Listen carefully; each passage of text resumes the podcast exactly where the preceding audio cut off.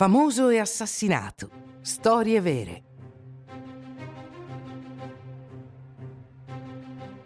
Anche tu, figlio mio.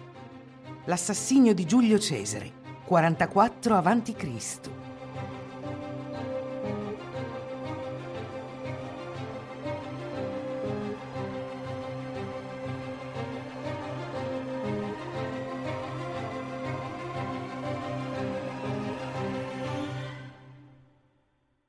Nel 44 a.C. Cesare, signore di Roma, è all'apice della sua gloria. Grazie a una serie di strepitose vittorie, aveva esteso i confini della Repubblica romana. Anche i suoi successi militari aumentarono la sua popolarità. Roma era più prospera che mai e il suo padrone godeva della fiducia del popolo e dei senatori.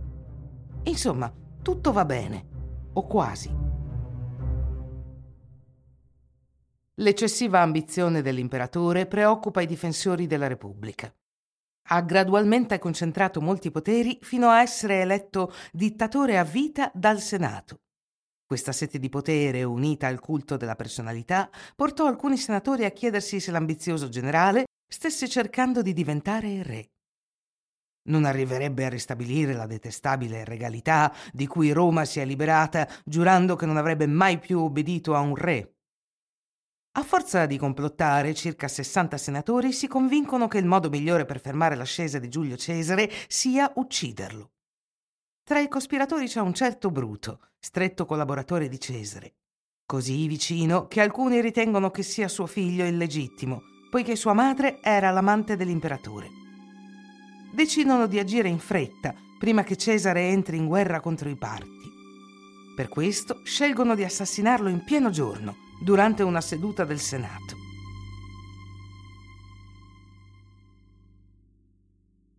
Il 15 marzo del 44 a.C. Roma è in festa perché questo giorno è dedicato a Marte, dio della guerra.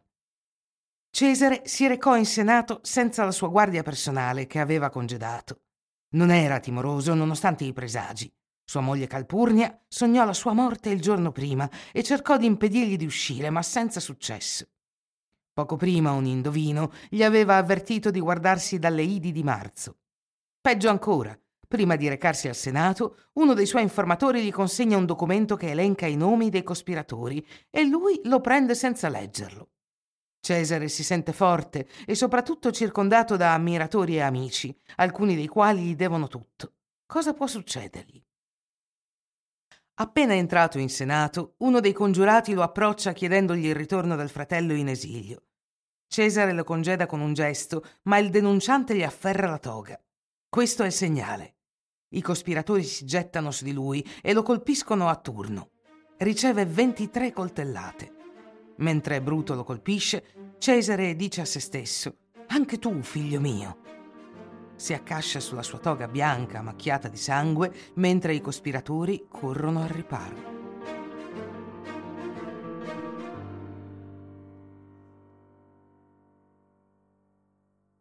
Non riescono a gettare il corpo della vittima nel fiume come previsto.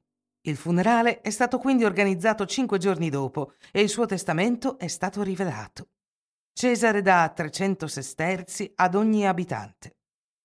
Marco Antonio pronuncia un discorso che fa piangere la folla riunita. Cesare è un martire, ucciso dai suoi amici. Ben presto viene divinizzato dal popolo romano. Quando l'estate successiva una cometa attraversa il cielo, si sostiene che sia l'anima di Cesare che si sta unendo agli dei. Per lui fu costruito un tempio nel foro e la sua popolarità salì al massimo.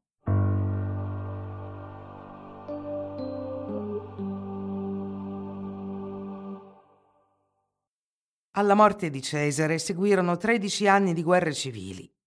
Sotto il regno del nipote e figlio adottivo Ottaviano, gli assassini che avevano ricevuto l'amnistia poco dopo il loro crimine vennero condannati a morte. Se hanno ucciso l'uomo, non hanno ucciso la sua leggenda. Stratega senza pari, condottiero di uomini, a volte demagogo e uomo di grande intelligenza, l'uomo che conquistò la Gallia gode ancora di una reputazione eccezionale duemila anni dopo il suo assassinio. Questo lo rende uno degli uomini più memorabili della storia.